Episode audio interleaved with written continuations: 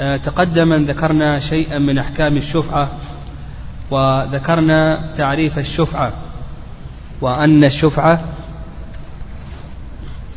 هي انتزاع حصة شريكه ممن انتقلت إليه بعوض مالي بالثمن الذي استقر عليه العقد. نعم بالثمن الذي استقر عليه العقد. وتكلمنا على شيء من أحكام الشفعة وذكرنا من هذه الأحكام هل تثبت الشفعة للجار أو لا تثبت للجار وذكرنا خلاف أهل العلم رحمهم الله تعالى في هذه المسألة. وأيضا هل الشفعة تثبت في المنقولات؟ أو نقول بأن الشفعة لا تثبت في المنقولات. هذا موضع خلاف بين العلماء رحمهم الله تعالى. يعني موضع خلاف بين أهل العلم رحمهم الله تعالى.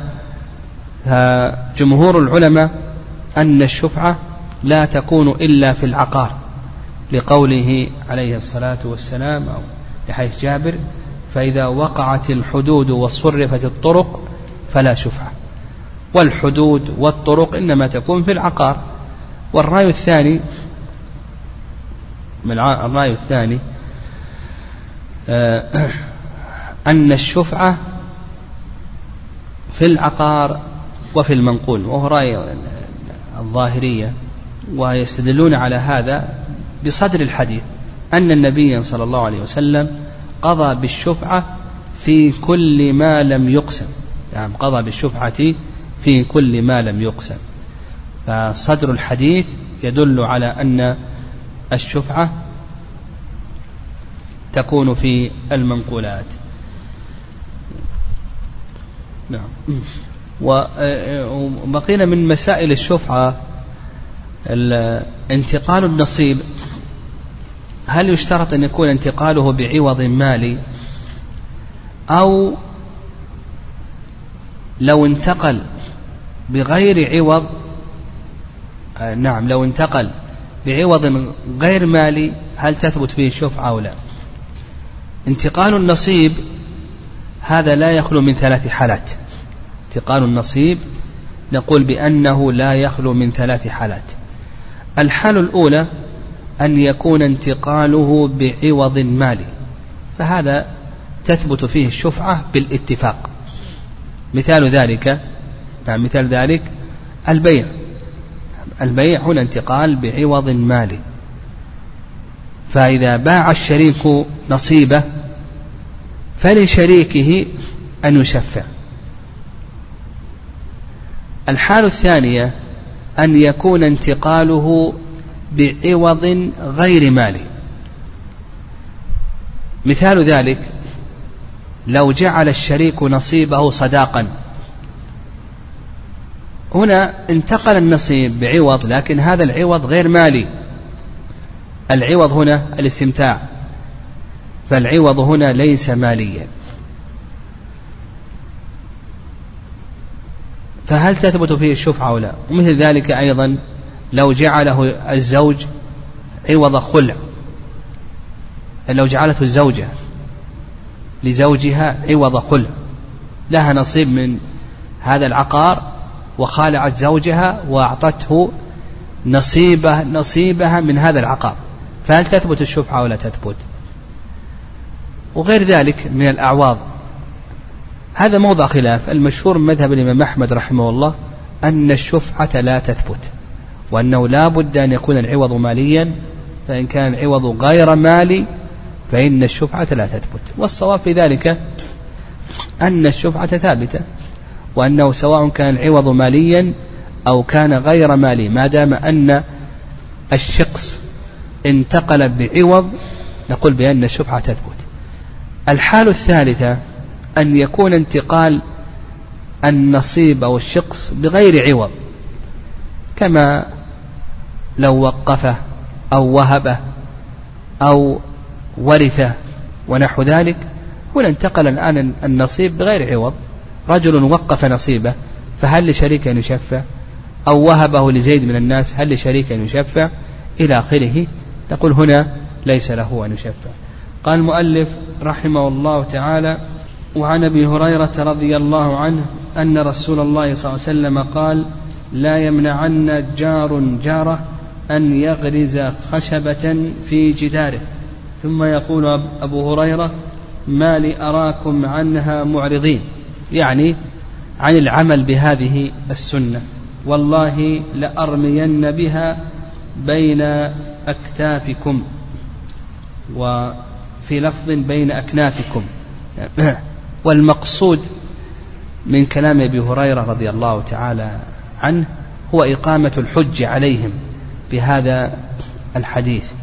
يعني تبليغهم هذا الحديث وتحميلهم الحجة. في هذا الحديث أنه لا يجوز للجار أن يمنع جاره من أن يغرز خشبه أو خشبة في جداره. نعم لا يجوز. هذا غير جائز ويجب على الجار أن يمكنه من ذلك. لكن لا بد من شرطين. نعم لا بد من شرطين. الشرط الأول أن يكون الجار محتاجا إلى ذلك. يعني يكون الجار محتاج إلى أن يغرز خشبه أو خشبة في جدار جاره. الشرط الثاني ألا يكون هناك ضرر على جدار الجار. فمتى توفر الشرطان؟ فإن الشارع أذن له في ذلك. طيب وهل يشترط إذن الجار أو لا يشترط إذن الجار؟ المشهور من المذهب أنه لا يشترط إذن الجار وعند جمهور العلماء أنه يشترط إذن الجار والصواب في ذلك أنه لا يشترط إذن الجار لأن الشارع أذن بذلك فما دام أن الشارع أذن ف فإنه لا يعتبر إذن الجار. ومثل ذلك أيضا يعني يقاس على غرز الخشب يعني يقاس على ذلك لو احتاج الجار إلى جدار جاره في غرز مواسير المياه أو مواسير الكهرباء أو غرز وتد لكي يعلق عليه بعض الحوائج أو نحو ذلك. المهم إذا احتاج إلى أن يتصرف بجدار جاره وينتفع فنقول بأن هذا جائز بهذين الشرطين. وفي هذا الحديث دليل على أن الجار يجب عليه أن يمكن جاره من ذلك. يعني قول أبي هريرة رضي الله تعالى عنه والله لأرمين بها بين أكتافكم. هذا يدل على أن الأخذ بهذه السنة أنه واجب وأنه لا يجوز للجار أن يمتنع من ذلك. وفي ذلك أيضا حسن الجوار. نعم في ذلك حسن الجوار.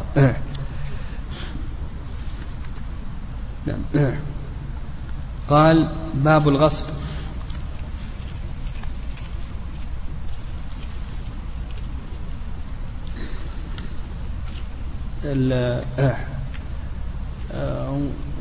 الجوار أو ضابط الجار اختلف فيه العلماء رحمهم الله تعالى.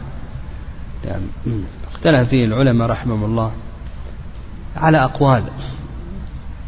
الرأي الأول أن الجار أربعون بيتا من كل جانب وهذا قال به الحنابلة والشافعية. والرأي الثاني أن الجار هو الملاصق وهذا قال به المالكية. والرأي الثالث أن الجار أو أن ضابط الجار هم الذين يجتمعون في مسجد الحي. فالذين يجتمعون في مسجد الحي هؤلاء هم الجيران. والرأي الرابع والأخير أن هذا راجع العرف. نعم أن هذا راجع العرف وأنه يختلف باختلاف الزمان والمكان لأن هذا اللفظ جاء مطلقا على لسان الشارع وما جاء مطلقا على لسان الشارع ولم يحده فإنه يرجع في حده إلى العرف. نعم وهذا القول هو الصواب.